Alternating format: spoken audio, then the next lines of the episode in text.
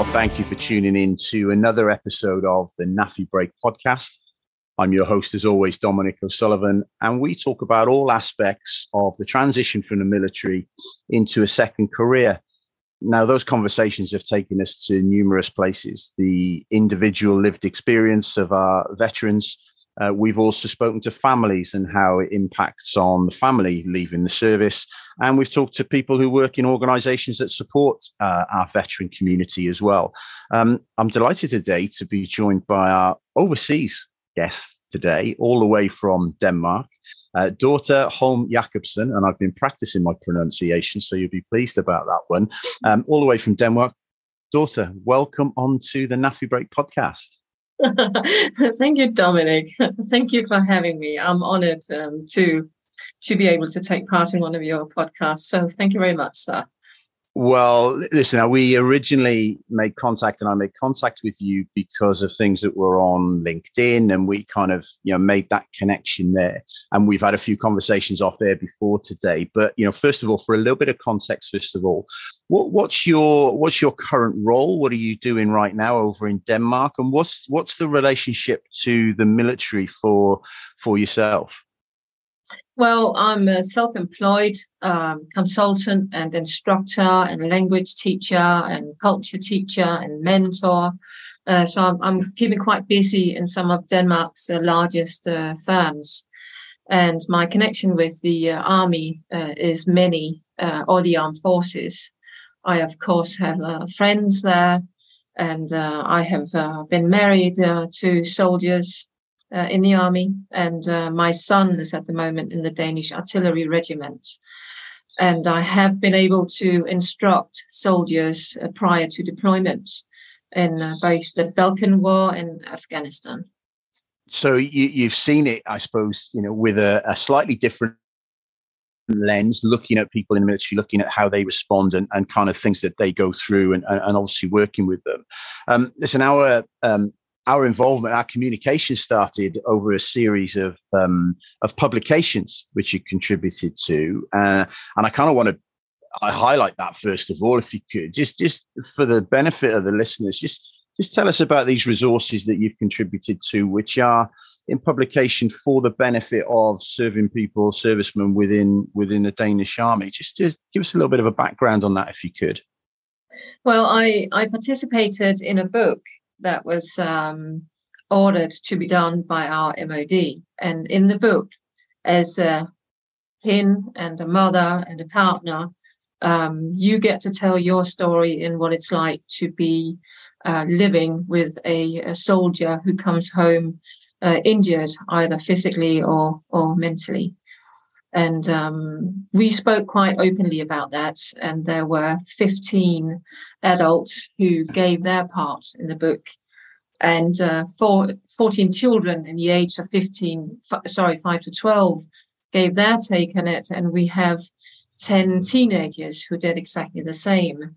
So there are three books that tell uh, the world what it's like to sit at the receiving end. sorry, when the when the soldiers come back home and they are injured in one way or the other. Yeah, no, I think you know, it's, it's, I suppose it's the elephant in the room to a certain degree here because we do focus in the transition about how that individual approaches it, how they plan when they look at you know what they're going to do. But of course, particularly when they've served or they've been maybe in military housing, particularly in this country, when they leave the service, the whole family leaves the service, you know, and potentially the, the, the, the, the relationships and the network that they have around them suddenly disappears uh, and they move. I suppose, first of all, from a, from a cultural point of view and similarities between you know the, the British uh, armed forces and obviously what you have over in Europe, uh, particularly in Denmark. Um, what is that culture like in terms of, I suppose, living on base, living off base? You know, people living in their own home versus you know military provided accommodation. What does that what does that environment look like uh, if you if you serve in denmark? Well in my municipality we have three garrisons and um, normally uh, people living at the barracks are uh, very young uh, soldiers and hardly ever families. And if it's families it's in the transition period of finding their own homes so they can uh, locate into the local villages or the towns and and then become a part of of life there. So they commute to the barracks, but uh, the commute is not that far here in Denmark because we are a small nation.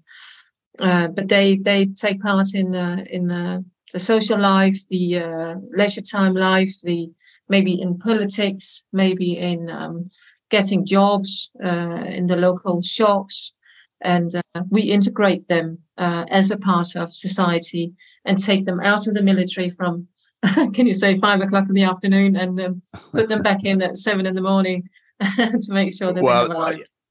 I didn't do too many days till five o'clock. I was in the Air Force, to be honest. We finished a little bit earlier than that most days. i will say that now before some of the listeners will say, well, what would you know? You were in the Air Force. Um, I, I, suppose, you know, the, the subject of the, the podcast in particular is about the change, the, the, the adaptation to to leaving the service. But what you've described there is that integration into the community um, while you're still serving and actually being part of that community. And I and I suppose the reality is the commute time or the distance that you can, you know, physically live off base and still get to work. I'd imagine you do get concentrations of people who are serving in the same community or very close to each other. So it's not it's not a total civilian kind of community in some ways that there's quite strong pockets of of serving people. Is that is that accurate, or or actually are they outnumbered in, in some ways? No, we, we do have a, a large number of um, army uh, families living uh, here, and we are uh, trying to um, address their needs uh, more than, can you say, my needs being a civilian. Um, so so we cater for them in, in any aspect that we can, and the and the um, local politicians are quite aware of uh, what we need to um, to increase on or decrease on to to make them feel uh, welcome here.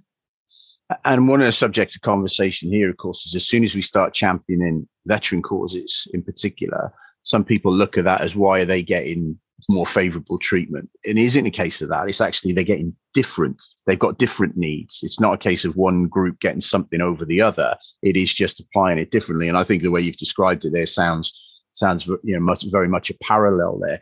Um, well, I'm going to talk specifically here now about the effect on relationships, uh, and I suppose if, if I can put this to you first of all, when people serve, they can be exposed to, as, as, you've alluded to earlier on, traumatic events. You know, they could have been in, in theatre, they could be IEDs, they could have received injuries during their service. But then there are also things that happen to them which aren't necessarily classed as a traumatic event as such, but the impact is traumatic on them, you know, whether they've seen something or, or just an environment that they've been in. How, how do you distinguish that, I suppose, in terms of the effect on the relationship and the, the changes in behavior later on. Do you do you only focus on people who are injured or have been into a traumatic event or do you just look at the effect of service and how that kind of legacy takes uh, uh, takes over? Um, well we, we try to um, cater for the whole family. Um, so when they come back and uh, show no sign we know that there will be a sign at a point, and we're trying to be uh, observant to when that sign shows. And uh, while they are posted, uh, we have started to do groups for children so that they can um, be together um, and, and talk about the same things because my maybe at school uh, the other children have no idea what they're talking about. So we are trying to to to be two steps ahead. Um, maybe for the partners, we don't really have that much uh, to offer. Um, so we are focusing more on the on the young children uh, and children in general. Uh, now you've mentioned about the obviously how the, the books came about and the, and the contribution to those. Yeah, I suppose there's also uh, for who's who's available to access these books. I suppose, and and how are these books positioned? And you said they were commissioned by the MOD, but who's who's reading them? Who, who's actually getting this mm-hmm. information and these insights?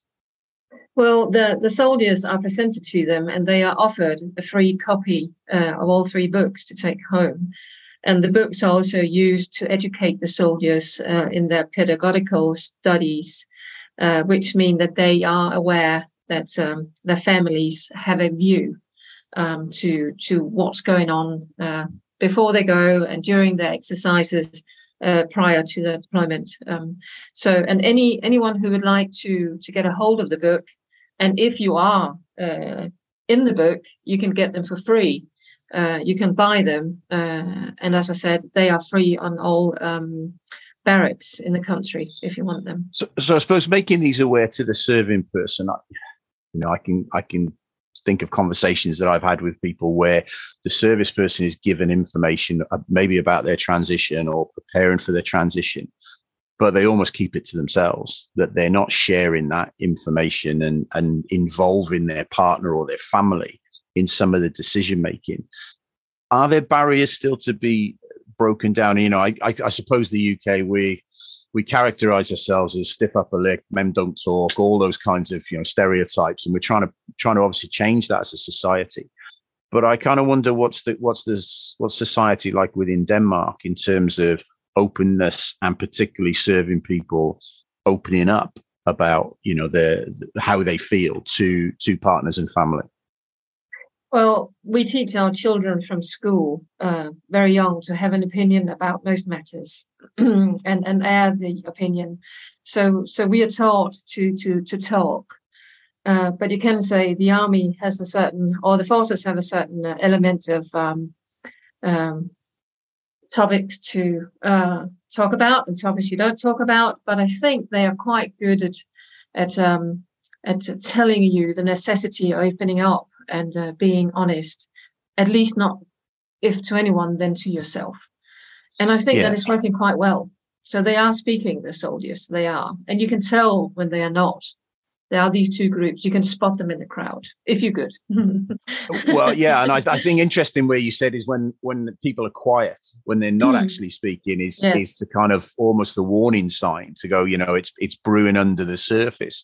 Um, you know, obviously in terms of contributing to the to those books how did that change your i suppose you you knew what you knew okay the people who contributed to the book they knew their own truth and they knew how they'd experienced it but by mm. sharing that and actually putting that down in writing and comparing those experiences to how they affect children of different ages what what were the big learns for you personally when you when you saw the the collection of stories and input from other people?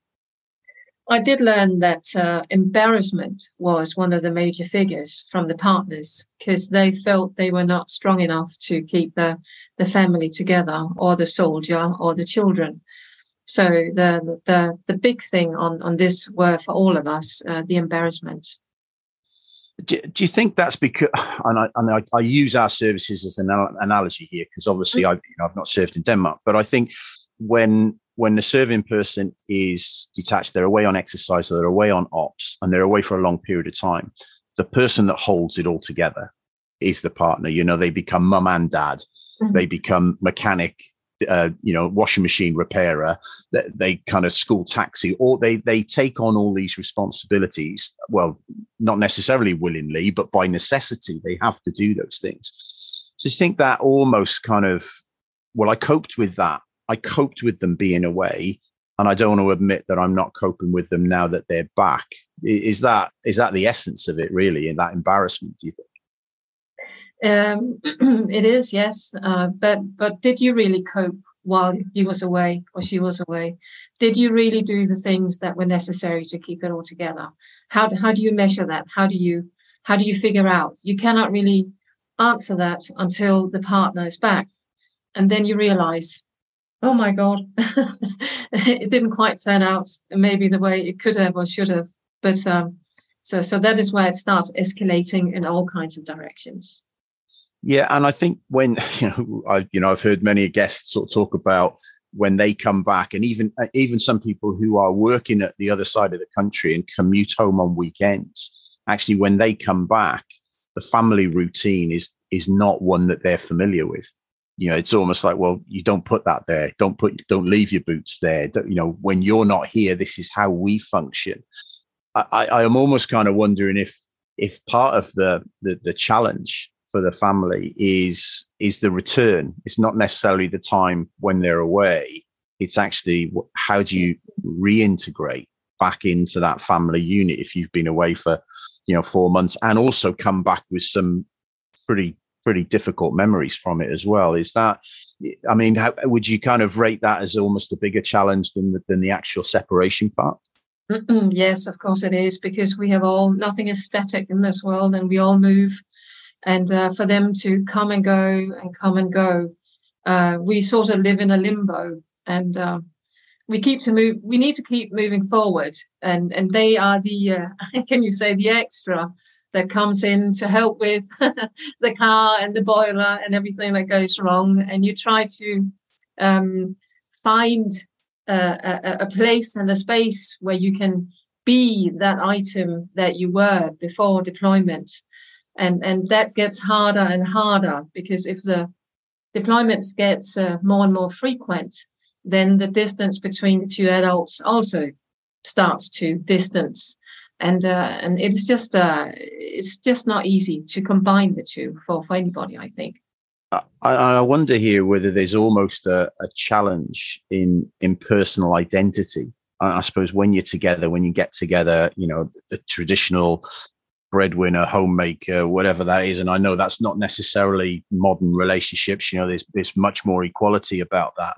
But I'm thinking now about, you know, let's traditionally go, the man is I protect, I look, you know, I look after, I care, etc. Now, when you're away, you have to accept that you're not that person. That the, the person who's looking after the family is effectively that. And I just wonder if it's it's an identity struggle as much as a, you know, you're rewriting the rules when you come back. In in terms of the people who contributed to the book, how did they portray this their own personal identity being affected when when the person returned from from ops or or, or from uh, conflict well the the young children sorry between 5 and 12 they they feel that they become the extra adult and the teenagers feel that they need to ignore the soldier because they cannot relate to what has been happening or maybe they don't want to because in the time he was away all the questions that they have been asked, uh, they cannot answer, but really don't want to answer. So they either isolate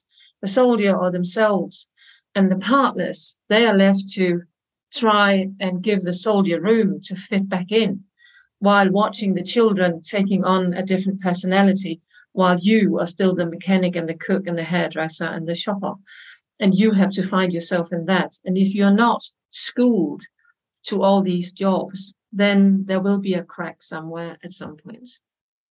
Now, there's obviously, you know, people do come back and they've, they've been away three or four months, but what's the difference? Or was there any input from people whose partner didn't come back? Who was actually, you know, they lost their life while serving and the impact then of the family, the children having lost a parent uh, through service. Was there, was there any comparison to that?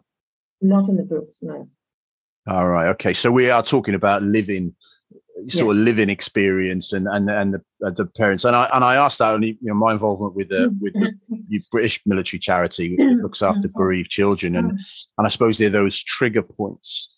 And and I would imagine that while a person is a parent is serving away, things like parades, Remembrance Day, or you know big state occasions where it's honouring the armed forces, if their if their parent is not there I imagine that could be quite quite a difficult one emotionally for them to to, mm. to manage, especially particularly in schools when they talk about you know Armed Forces Day or something, and their parents been away for three months.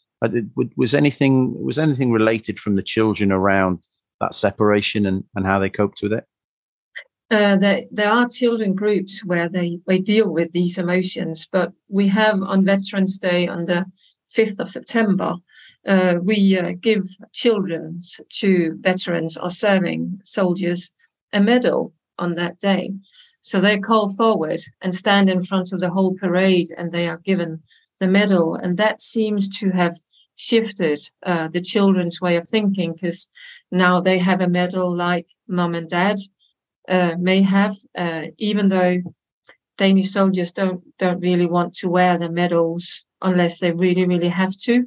But the statement from the children wearing the medal uh, does wonders, and it's uh, uh that is that's really interesting. That's really interesting to me because I'm I suppose I'm assuming in some ways that that strengthens their identity with mm. the armed forces that they have a personal connection there rather than it just being through the parent. But interesting what you said about Danish people not wanting to wear their medals at those parades. What's what's behind that? What's the what's the cultural difference there about not wanting to to identify with that? that is an issue I have not addressed because it is uh, very uh, sensitive. So I'll leave sure. you hanging on that. Uh, Sorry. Uh, yeah, that's fine. Not, not every, we don't have to get into every nook and cranny on this podcast. So appreciate that. Um, in terms of the the books, you know, we talked about they are there, they are available, they're free resource to people who are serving. Do we have any indication of what the impact of the person reading those books? You know, are they are they reading them for themselves? And then you know it's kind of that's the end of it. Do we know that they're being taken home and discussed at home with the family with the with the children with the partner? You know ha, ha, what have you seen as the impact of these of these publications? Well the some of the some of the partners that i speak to um, they actually had no idea that the books exist because the the armed uh, forces may not um, spread the word that they're out there, and the soldier does not take them home, even though they are told to take them home and present to the family. So um, you you have to make people aware that they're there. Yeah, and I suppose going back to my earlier point, there is you know whether it's okay, I'm reading something that I'm uncomfortable about reading, mm. and actually I'm not comfortable even discussing this with with my partner, and I I just wonder whether that's almost a bit of acknowledgement that oh, I can see myself, I can see my behavior change here, and and I'm I haven't got my head around it yet, so I'm not ready to talk about it. Do you think that's that's potentially a little bit of a a, a barrier to overcome for them? That bit of self awareness. It's a huge barrier. Yes, it is. So mm. instead of confronting it, they they wait. like that. um, you know, I suppose when we when we talk there about you know making people aware of the impact on the family and particularly and you've mentioned a lot there on the children and I, and I find it quite fascinating actually the um, or encouraging the the medal on the Armed Forces Day and acknowledgement of their part in the in the jigsaw. And we've had um, husband and wife couple on here before, and I think I think Tony Dunn's exact words were, you know, I did the 35 years in the Air Force, but it's the wife that should have got the medal. Yeah. You know, and I, I, yeah. I, I, you know, actually, the, you know, maybe a little bit tongue in cheek, but there's a there's a sense of truth behind that. Is that they, you know, she was Helen was the one that stayed behind, looked after the kids, did all the the jobs and stuff while so Tony was away. So, you know, I think there's there's an exact mirror there in, in, in what you described as um, as coping with that person away. Um, but I suppose the the the negative behavior, and that's ultimately what we're trying to identify here. What are what are the negative behavior traits that we see in people when they when they return and, and how does that impact on the family what are the what are the common things that are maybe not I, I suppose if you go to the end degree, potentially we're talking about suicidal thoughts, we're talking about violence, etc. But kind of where's the scale? Where's the the start of those issues? You know, and they can progress obviously, you know, quite seriously. But what kind of things are we identifying as the influences or the negative behavior? Um, well, if I do understand you right, um, um, the behavior they come home with is, uh, of course, they are they are sensitive and they are on guard, and they cannot relax, and uh, they're always at the ready, and uh, they might be a bit snappy in their responses. They can't be with you. Uh, they can't go to family functions. They can't do concerts, and they they can't do the soccer training with their children either, and uh, they isolate and um, I think all those are typical for, for just the, the top of the iceberg. and if we dive underneath that, then there is aggression and there's domestic violence and there are threats of suicide. And I experienced that. And in the end of the day, I said, could you please stop threatening and just get it done? Because I have a life here. So if you want to be in my life, you either decide to stay or go. And uh, if you want to go, please do so. Just uh, don't do it in the house. Go somewhere else. But uh, just get on with it. And and that's quite stark. And the fact that you can talk about it, and I, you know, as as mm we're having this conversation, like, whoa, that's that's pretty hard hitting. But I, yeah. I'd imagine for a lot of people who are in that situation and in your situation, you you almost want that kind of wake up call. You want someone to see their behavior and to appreciate what they're doing, the impact that it's having. I'm kind of, I suppose, I'm I'm hinting here uh, maybe at the I'm not saying the lower end of the scale because actually the the daily uh, isolation, not wanting to be around your own kids, you know, not wanting to integrate back into family and things like that. That you know, the longer that goes on, that that's a real impact and a real change in the in the relationship. Is there a is there a particular time frame, or is there an identified time frame where these things start to manifest and start to surface within a within a family? It depends on the on the soldier, I think, uh, how strong or weak, or how they're trained, or what kind of personality they have, or whether it's in their DNA, or if they've had a father or mother who has been sent to war when they were children, or have they had experiences prior to deployment that has triggered something during deployment. So I think it's all it's all um, uh, individual when you start seeing um, these signs uh, coming up. But I think that we are we are pretty much schooled well the partners and the families to identify when it goes wrong. And for some of them, uh, it actually already starts prior to deployment. The the mm. anxiety and the uh, the need for that everything is in order and have I packed everything? Are you ready? What about the house? What about everything, the children, the meetings, the car, the dog. Um, it all adds up to the tension. Um, so I think it's individually. It's, you cannot say it's uh, three weeks after at three o'clock in the afternoon. Uh, you you will have to sit and wait for the ticking yeah. to go louder in the ticking. and I think what you were describing there almost about the pre-deployment part. You know, the military loves a checklist, right? Have you packed yeah. this? Have you got this yeah. bit of kit? You know, there's a manifest before you go. Yes but I almost kind of say, well, if we've got a checklist to go, where's the checklist when you come back? Mm-hmm.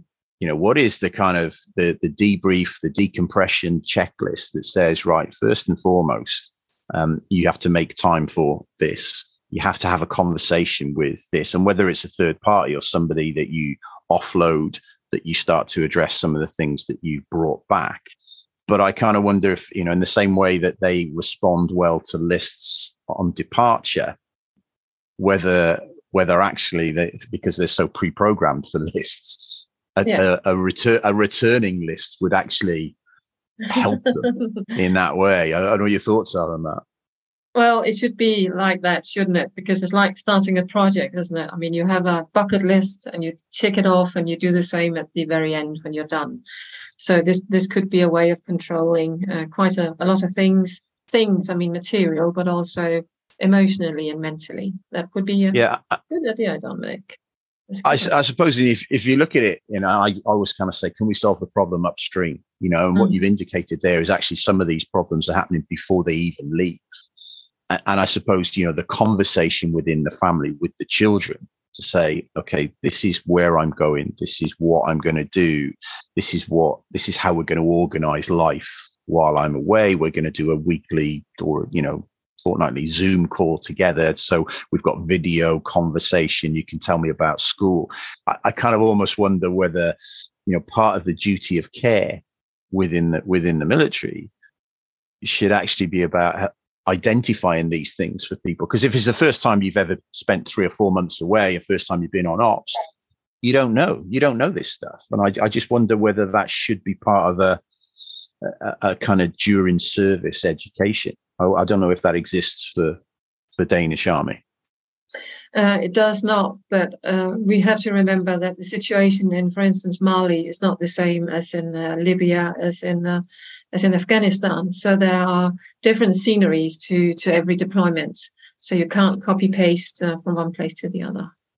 Sure, no, I appreciate that. I, I, I think you know one of the other things now we talk about is is legacy. You know, somebody leaves the military, they they you know they're not just coming back from ops; they're actually due to leave. And we talk about the transition and the, planning of that from probably two years before they end.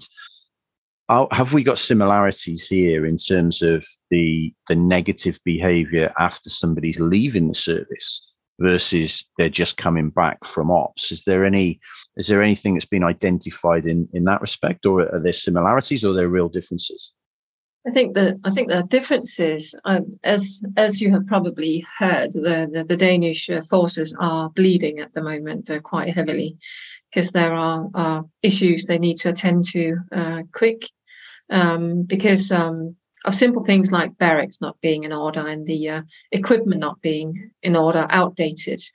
So, so going from having served and then going to civilian life is in Denmark not not that bigger uh, a difference because they have done their prior work to to finding the job, we, the army or the forces, give them uh, civilian education, or they used to, so you can go and get an education if you don't already have it, and it's paid by uh, by the forces, and then you can end your contract and go out and get a civilian job.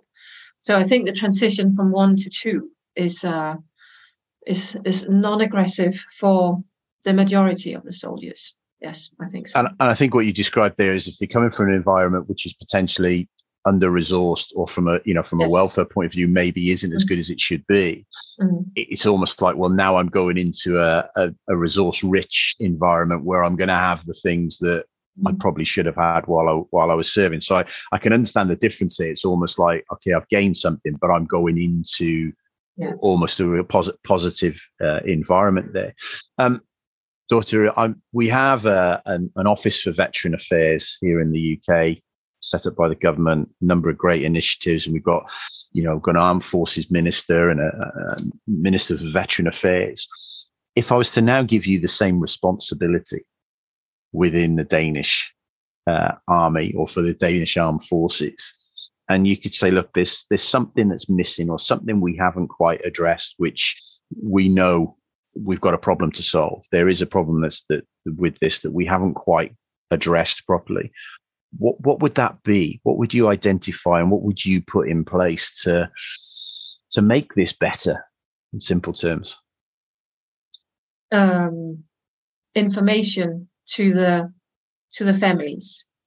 Tell them what this is about. There are meetings prior to deployment for the for the families on family days, but just give us the truth and uh, just make sure that there's a net under uh, the families and the communities um, to fall back on uh, if we cannot deal with it ourselves. Check up on us every now and again.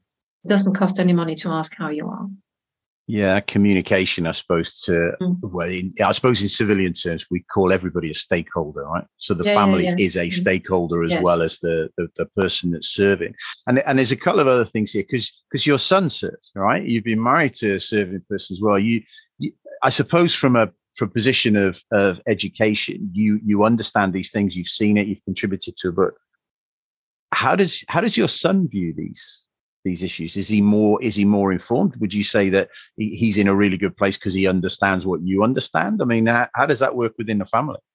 Well, yes, he's growing up with that, and uh, I've had um, soldiers taking care of him, giving him the father gene support, understanding because I, I can't, I realize I can't and I will not do everything. I will not pretend to be a dad when I look like a mum. So I'll get others to do that job. And, and uh, it's been a, a good uh, experience for him to be um, prepared for putting on the uniform. And now he sees what it is, how it's working. But the big ghost between uh, and among the young people is really the we don't want to be deployed because of the PTSD. We don't want to come home missing a leg. We don't want to uh, come home being angry and not being able to sit down with our families. Because this is the generation of children who have seen soldiers coming back from the Balkan, from um, Afghanistan and Syria.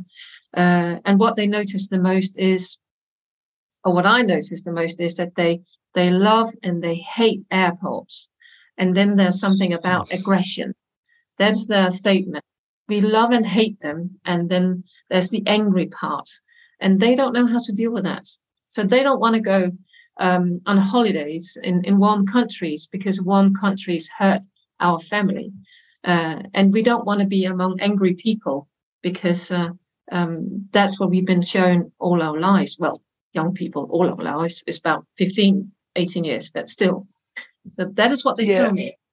Yeah, and we talked about you know the modern veteran because in this country, you know, the word veteran for a long time was associated with World War II veterans, and you know everybody's. Kind of Chelsea pensioners and that kind of. But actually, yes. we've got modern veterans who served, as you say, in the hot sandy places, and they're younger, and of mm-hmm. course now children, younger brothers and sisters will have seen their older brothers and sisters go away and come back with you know with issues with damage etc so yeah it's interesting that you say there that the, the children very wise they can see they can see the effect they can see the impact and i suppose that will be interesting in a few years time to see whether we have a recruitment challenge within getting people to join the armed forces as a result of that i would suggest is that is that has that been seen as an impact yet that is uh, the case in denmark at the moment yes Ah, interesting, interesting. Mm. Now, Dorthe, you obviously well versed in this and well, you know, understanding the issues within within the Danish army.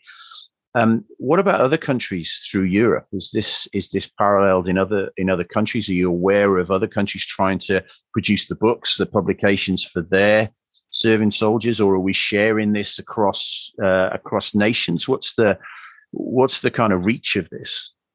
No, I have not. sorry, I have not heard about any other nation uh, making this attempt to uh, put in writing what is going on uh, behind the scene or behind the the, the wall lines. Um, I have not heard of it.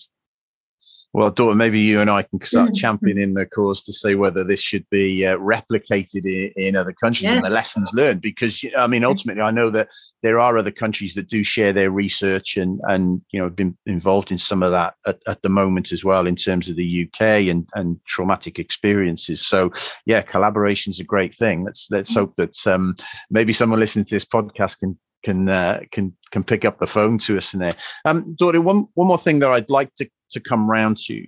You obviously have a son who served. You've been married to a serviceman, etc. When when you look at the armed forces, and I suppose the legacy of leaving the armed forces mm-hmm. and kind of the, the positives versus the negatives, what would you see as the as the positives that people gain when they come out of service and you've taught many of them and you you know you've you've been around the environment what would you see as the big positives from from serving and then leaving to go on to do something else? Well they're they're very positive. They're very patient.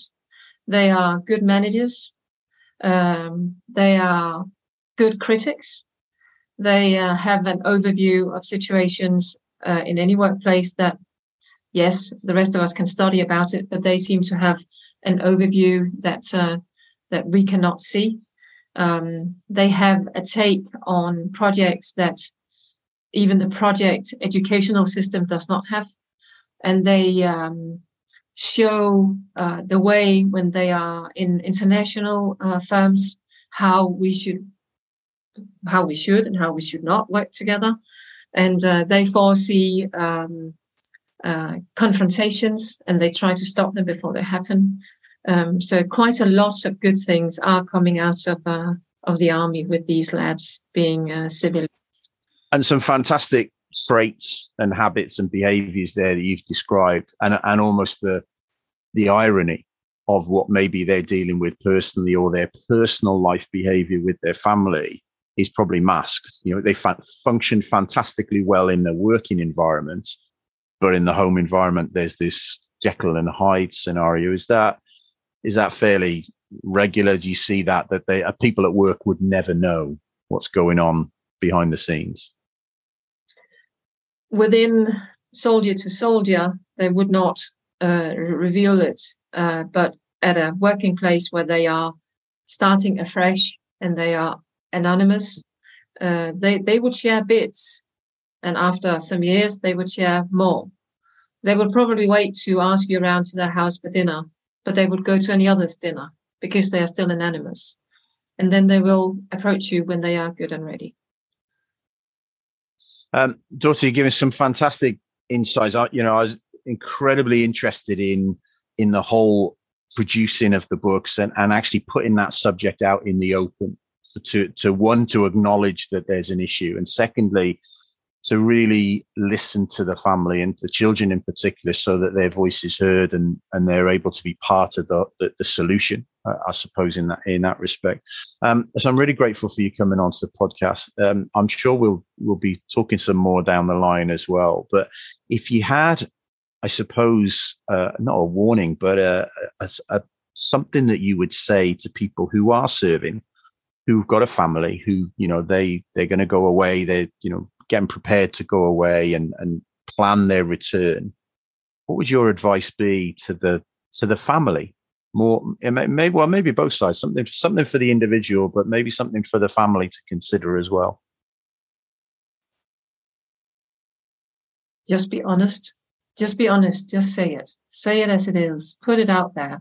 Get all the emotions done with before you leave and when you're on deployment uh, talk about it let us know how you are so that we can prepare ourselves and we can prepare you for the return, for the duration of your deployment. We can prepare the children, the family, the surroundings.